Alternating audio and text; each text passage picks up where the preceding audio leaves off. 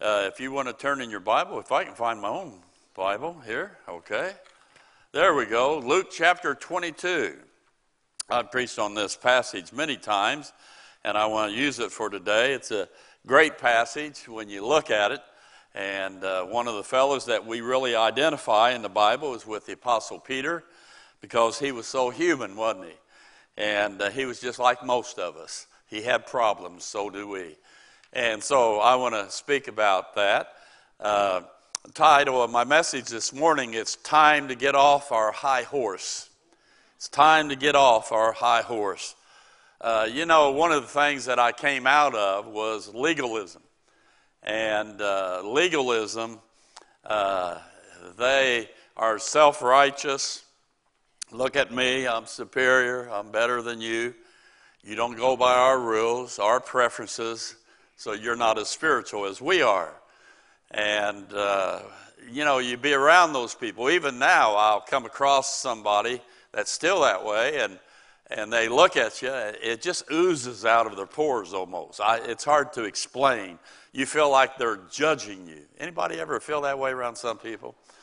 And uh, uh, that's the truth, and it boils down to pride and uh, we have that. But then, uh, you know, uh, God delivered me from that. I began to, to see grace, and eventually I came to the grace message in the sense of rightly dividing. And uh, I'm, I'm grateful for that. But then, as I get into the grace message, I come across and find there are grace people that are also legalists, and it oozes out of them sometimes. And so you kind of try to balance the thing. I don't want to become a part of that, actually. And uh, just want to be a Bible believer. Amen. Luke chapter 22, verse 31. Luke chapter 22, verse 31. And the Lord said, Simon, Simon, Peter, of course, behold, Satan hath desired to have you, that he may sift you as wheat. But I have prayed for thee, that thy faith fail not. And when thou art converted, strengthen thy brother. When thou art converted, strengthen thy brother. I'll be with those other verses in just a second, fellas. As Christ did Peter, God knows that we believers, in our life, we fail him. I personally believe that God sympathizes with us. And the reason I do is because he knows we have a sinful nature. Uh, we have a sin principle in us. Uh, we have our flesh. And those things are a daily warfare, aren't they? And I really believe God is good to us in grace because He understands those circumstances. Now, to help us to be able to do this and, and live beyond that, is He's given us the Holy Spirit, we who are saved. He's given us the Word of God. He's given us uh, our family. Uh, he's given us the church. He's given us prayer. He's given us hope that one day this old life will be over and we'll be with glory, not having to worry about these things. And so He's given us a number of these things to be able to make it. But if we don't avail ourselves to those things, we begin to go downhill, don't we? We begin to be spiritually cold toward the things of God. And you can kind of tell when that begins to happen in our lives. Like one is, is that we lose interest in Christ's fellowship and in our priorities. You know, in order for us to make this shift in our Christian walk from God and His ways and His will for our life and priorities, all of a sudden we become negative. We begin to complain about this person, that person, and we begin to go to the wrong, follow with wrong people, run around with them, wrong places. And before long, you're doing wrong practices, aren't you? And that's when you start getting away from the Lord. Another way you can tell is we lose the desire for church. Uh, once we were on fire for God. Once we loved our church, wanted it to really go forward. We were involved. We were faithful. But now we just sort of hit and miss. And boy, we can come up with excuses why we're not faithful to the house of God, can't we? It's amazing what we say sometimes. I wonder what the Lord thinks on those days. But yet, we can be unfaithful on Sunday, and the very next day, we can go right to work, no problem whatsoever. Isn't that interesting? It's quiet in this place today. Now, number three, we begin to hit and miss with our devotions and Bible study. One time we were sensitive, excited about God's presence in our life and in the church's life. When we would sin, it would break our hearts for sinning. But for some reason now, we become somewhat hardened. We begin to excuse sin. We begin to justify sin in our life. And when the preacher preaches a word, the word doesn't have as much effect on us as it used to have when we were really doing it right for God. And then, number four, we become less faith oriented when difficulty comes. That's interesting to me. Before we had faith in God, confidence in God, we trusted God with our very, very life. And then all of a sudden, we kind of drift and our flesh takes over and begins to be in control.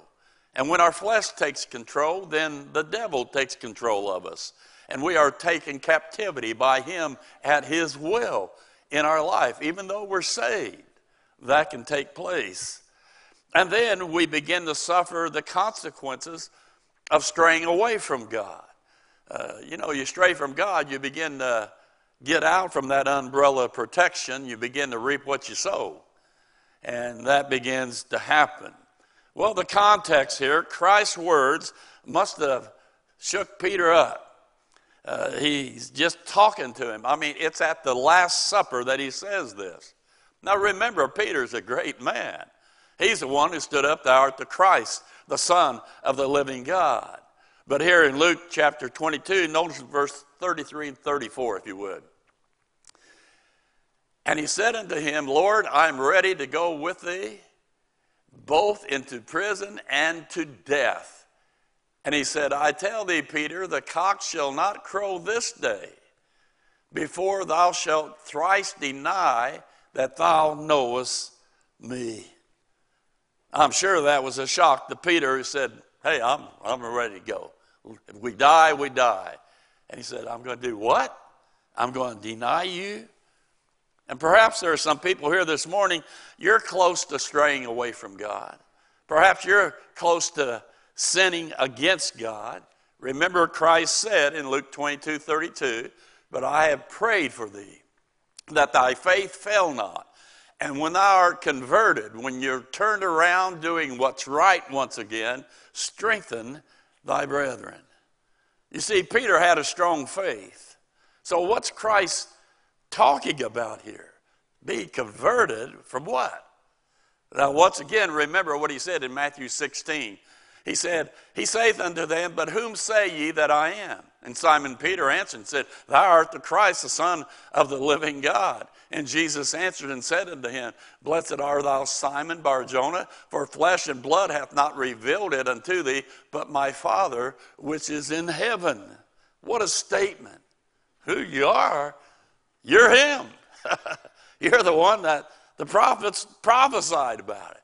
And you're here, and we're followers of yours. But the next few verses tells us where Peter had a problem.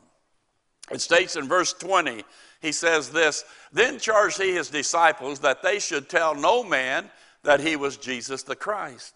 From that time forth began Jesus to show unto his disciples that he must go unto Jerusalem and suffer many things of the elders and chief priests and scribes and be killed and be raised again the third day. Then Peter took him and began to rebuke him, saying, Be it far from thee, Lord, this shall not be unto thee. But he turned and said unto Peter, Get thee behind me, Satan. Thou art an offense unto me, for thou savorest not the things that be of God, but those that be of men. Momentarily, Peter allows the spirit of Satan to influence him. And he says, I'm not going to allow you to go to a cross and die. You see, Peter here, he didn't want to believe that the Savior, his Messiah, would have to go to the cross. Now, remember this that at this time, the apostles and disciples understood nothing about the death, burial, and resurrection of Jesus Christ. We've given you the verses hundreds of times Luke chapter 18, verse 31. Then he took unto him the twelve and said unto them, Behold, we go up to Jerusalem, and all things that are written by the prophets concerning the Son of Man shall be accomplished. For he shall be delivered unto the Gentiles, shall be mocked, and spitefully entreated, and spitted upon. And they shall scourge him and put him to death, and the third day he shall rise again. And they understood none of these things, and these things were hid from them. Neither knew they the things which were spoken. When he talked about going the cross and rising from the grave and so on, they didn't comprehend it. So Peter here, he's seeing this and he does he's having a hard time with it. And this is what Christ is referring to, Peter, when you're converted. When you come to understand the fact that I'm going to go to the cross and die and rise from the grave again. And when did Peter do that? Then come the Simon Peter following went into the sepulchre and seeth the linen cloth lie, and the napkin that was about his head, not lying with the linen cloths, but wrapped together in a place by itself. Then went in also that other disciple which came first to the sepulchre, he saw and he believed. It was not until after the resurrection was Peter converted. Was Peter coming to the fact that he knew that Christ had died and that he had risen. Peter had thought Christ, when him dying, it would be over. Peter didn't understand why it was coming down this way. After his denials, no doubt Peter was thinking, you know, Jesus graced me, blessed me, sheltered me, helped me, was so proud of me, counted on me, trusted in me. How could I have let him down? Have you ever been to that place? You fall into sin as a believer. And you say, How in the world did I get here? How could I have done this? Notice the moment what this did to Peter. In John or in Luke chapter 22 verse 60. Luke 22 verse 60. And Peter said, "Man, I know not what thou sayest." And immediately while he yet spake, the cock crew. That was third time. Now get this. This is Christ being tried. And the Lord turned and looked upon Peter. And Peter remembered the word of the Lord, how he had said unto him before the cock crow, Thou shalt deny me thrice. And Peter went out and wept bitterly. Can you imagine that very moment that Peter, who said, I'll die for you, here he's denied him three times and he looks over and Jesus, being tried, turns around and looks at him. Can you imagine the feeling, that moment at that time? How low he must have felt. And sometimes we can get into some sins we create and we get pretty low sometimes, don't we? God help us, and He wants to help us. But remember, that's not the end of the story. Amen. You see, Satan had a temporarily a temporary victory in Peter's life. And perhaps Satan's had a little victory in your life or a big victory. But that's not the war. That was just the battle. There are other battles. You need to get up and start going for Christ. Remember, none of our failures of sin None of them are justified. I understand that. When we sin, we grieve God, and we'll pay the price for it because we reap in this life what we sow. But God also is gracious, and God does not give up on us. Amen? If we would get back up and follow Him, He might even use us to help people who have sinned like we had done. God does that sometimes. Remember, he said, strengthen thy brethren. When he said that, he said, listen, after, after you're converted, Peter, I want you to know something. I still love you and I still want to use you. And I am going to use you. And boy, did he use him. Amen. If we only would get up, we might have some scars. because of our sin. We might have to limp a little bit. But when we do that, that's not to defeat us. That's to remind us of the greatness of the grace of God. That He was willing to reach down and pick us up. So we learn through our hurt and we put in place things that will help us to prevent that from ever taking place again in our life. Amen?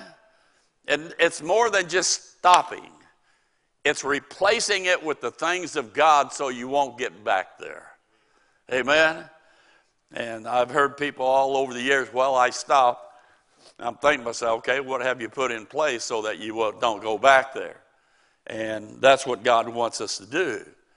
And our failure should remind us how fleshly weak we truly are, and we are in desperate need of God's help, His strength, His wisdom.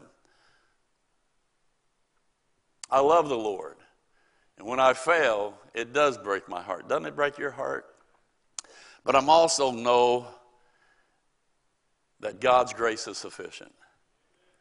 And regardless of what we've done as a believer, God says, I still love you. You're one of mine if you're saved. From now on, I want you to start living for me. So let's get up from where you are.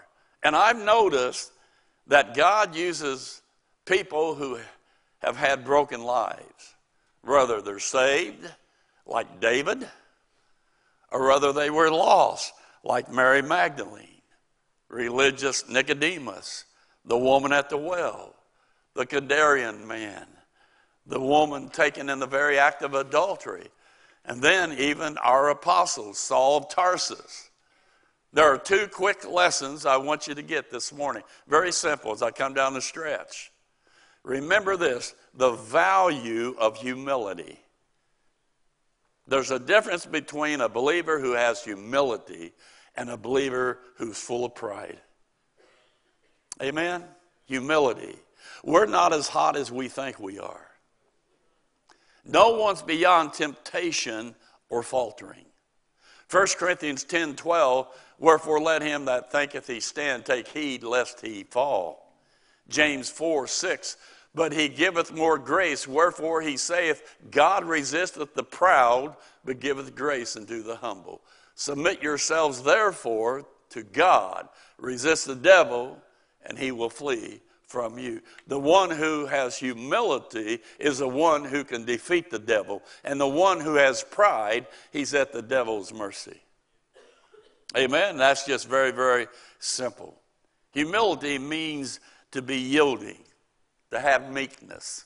That means to have strength that's under control. Christ had it.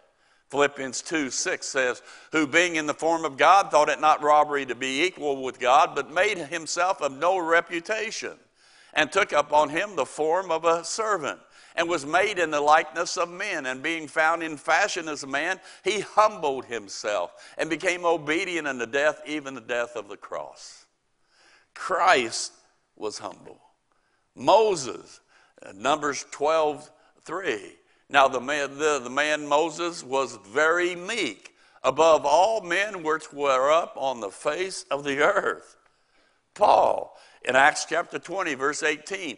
And when they were come to him, he said unto them, You know from the first day that I came into Asia, after what manner I have been with you at all seasons, serving the Lord with all humility of mind, with many tears Paul was a humble man.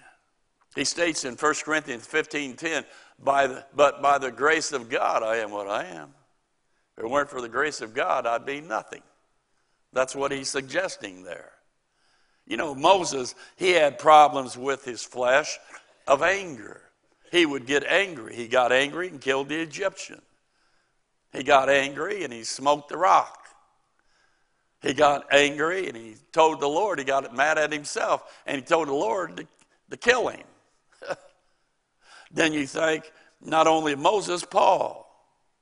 He lets us know the flesh's draws upon us. Here's what we're fighting. Galatians 5:19. Galatians 5:19.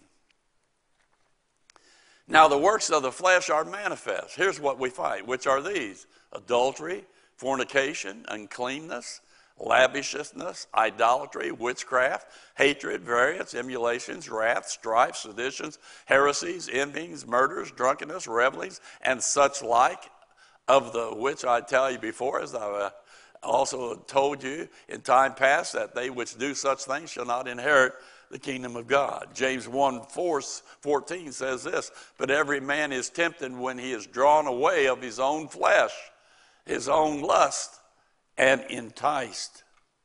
So Paul says that's what we're up against. That's why we need to be humble enough to say, I need God's assistance, and I can't do this in my own strength and be full of pride.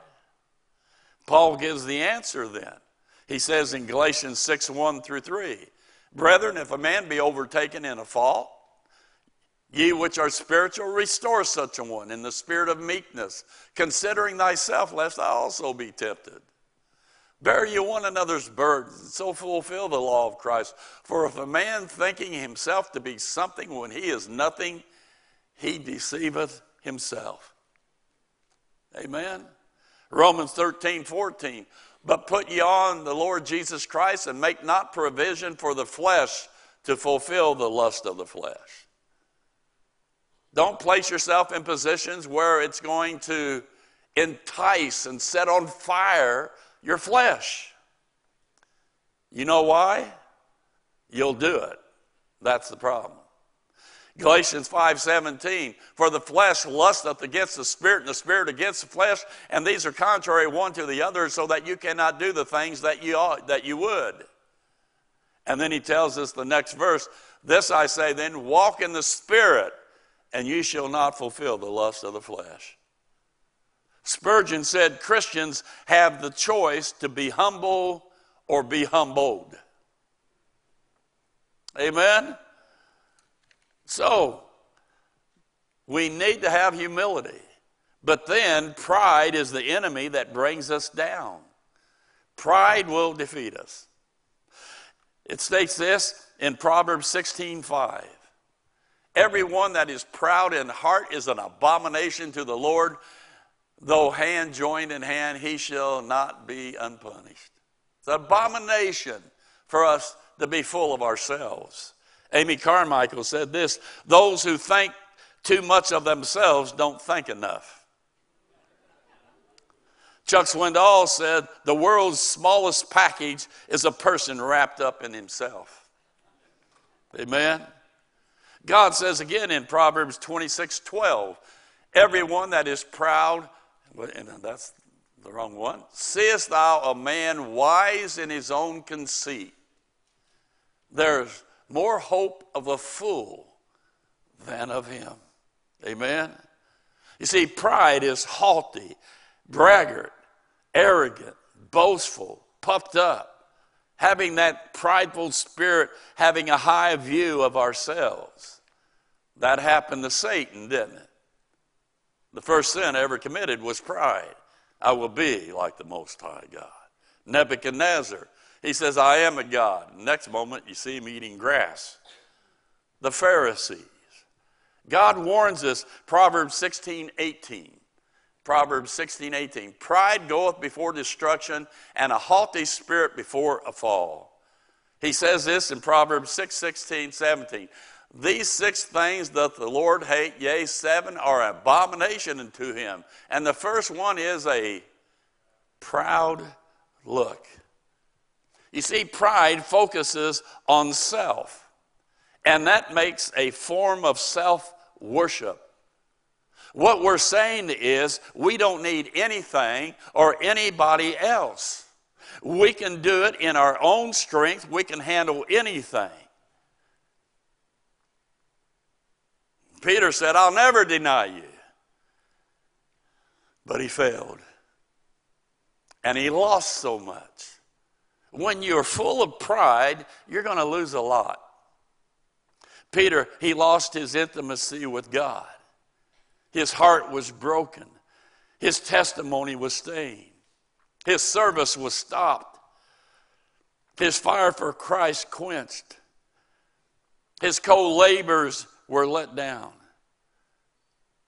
His family were left in embarrassment, and he let his Messiah down. And let me say something to you. You think you can go out and do sin any old time you want, and you can. But to think that it doesn't just affect you, it affects others. Sin always affects others. Now, I'm coming down a stretch.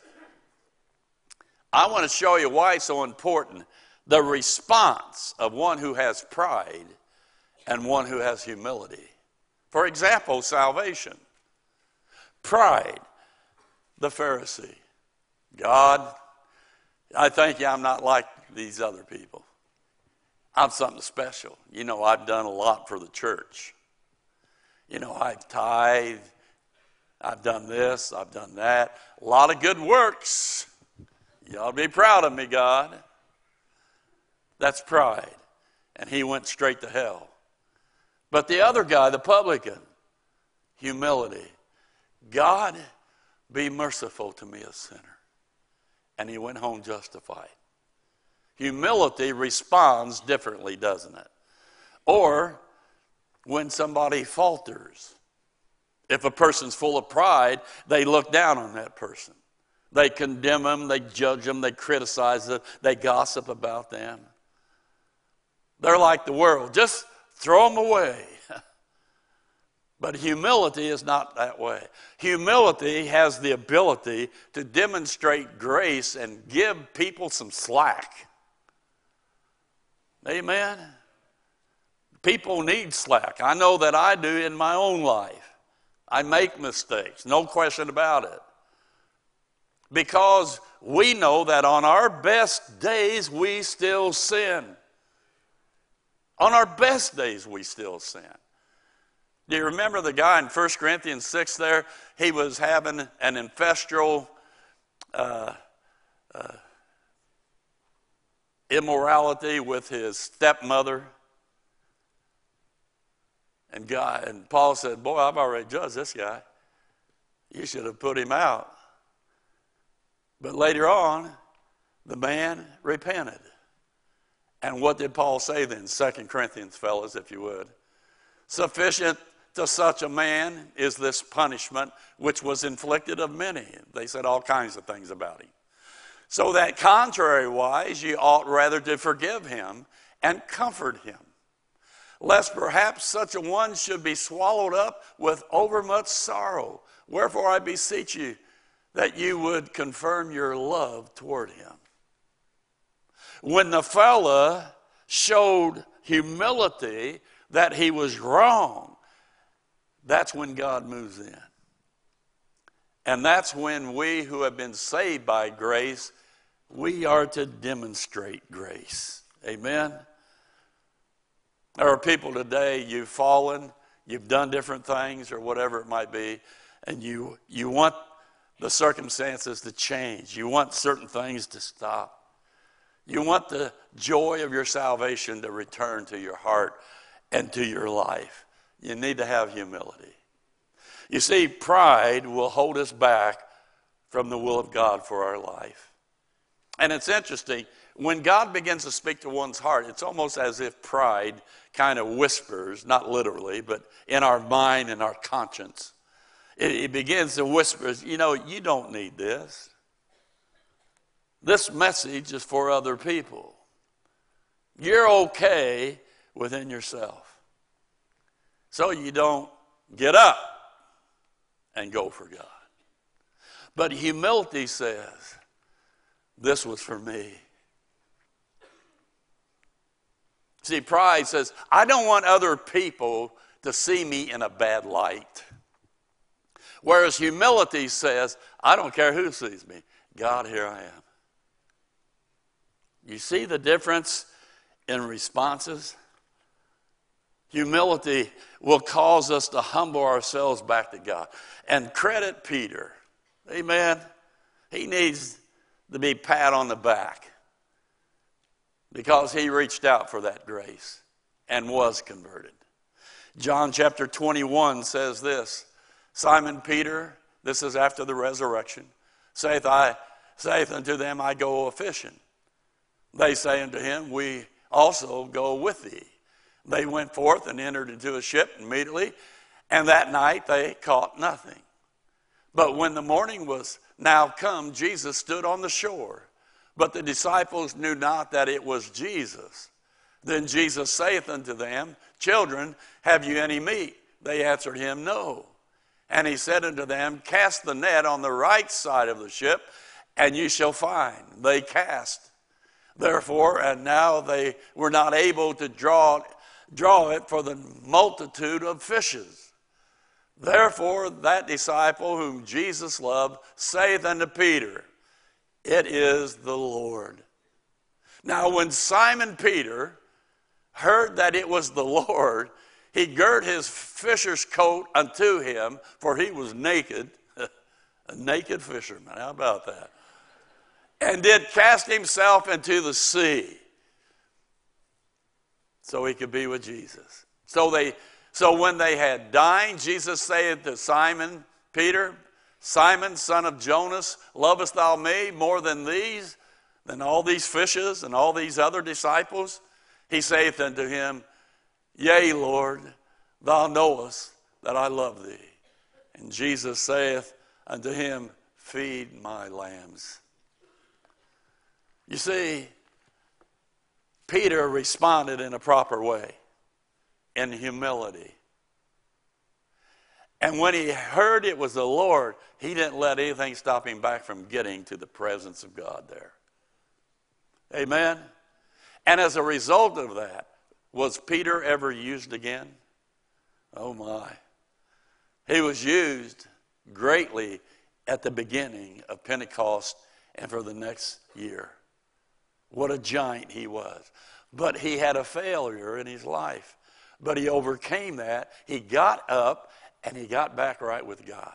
And I say to you, believers today, wherever you are in your sin, it's time to step back up and get up. And if you do that, remember, Jesus has open arms. He loves you, He cares for you. And the fact that you're here this morning, He's given you another opportunity, another chance to say to Him, God, I've sinned. God, I, I, you know I have. But God, I'm reaching up to your mercy and your grace and your love. God, I'm getting back up. I want to do it your way from now on. God honors that heart of humility. And no telling what God could do in and for your life. Amen. And you're here today and you've never been saved. You don't know where you will go when you die. You think you might, you're not, sure, or you just say, I know where I'm going. and it's not heaven. Let me just say, Christ has even provided for you. Christ one day was born of a virgin. He lived a sinless life for 33 years. There is a reason for that. Because on a cross, he became the substitute, the sacrifice that was sinless sacrifice on an old cross. And there he took all of your sin. And he died for all your sins. And he was buried. And three days later, he rose from the grave. And that is because now, a living Savior, he can justify you. He can ha- make you have a right relationship before Almighty God the Father. And all you need to do is Join the church? No. Be baptized? Give your money? Live by the Ten Commandments? All you have to do is believe. God, I know I'm a sinner. Let's bow our heads right now. Just right where you are. Why don't you pray this right where you are? God, I, I know I'm a sinner. But God, I do believe that Jesus Christ is your son. He died for my sin, was buried, and rose again. Because of what He's done, I believe that's enough to save me from all my sins for all eternity. I believe from my heart. And friend, if you just did that in your heart, at the end of the service, why don't you come up? And I have a booklet here for new believers. It'll help you in your walk in Christ. Father, we love you today. Challenge us. Help us not to get so wrapped up with the cares of this world. Help us to set our affections on things above, not on things on earth. Lord, we believe you're coming back soon. Help find us ready because we're living and being like Christ. In Jesus' name. And everybody said, We hope that you received a blessing from today's broadcast. We would love to have you to visit us in person. You can watch us live and view past services on our website at gpindy.net. For more information, please visit our website or contact us by phone. Until next week, may God richly bless you, is our prayer.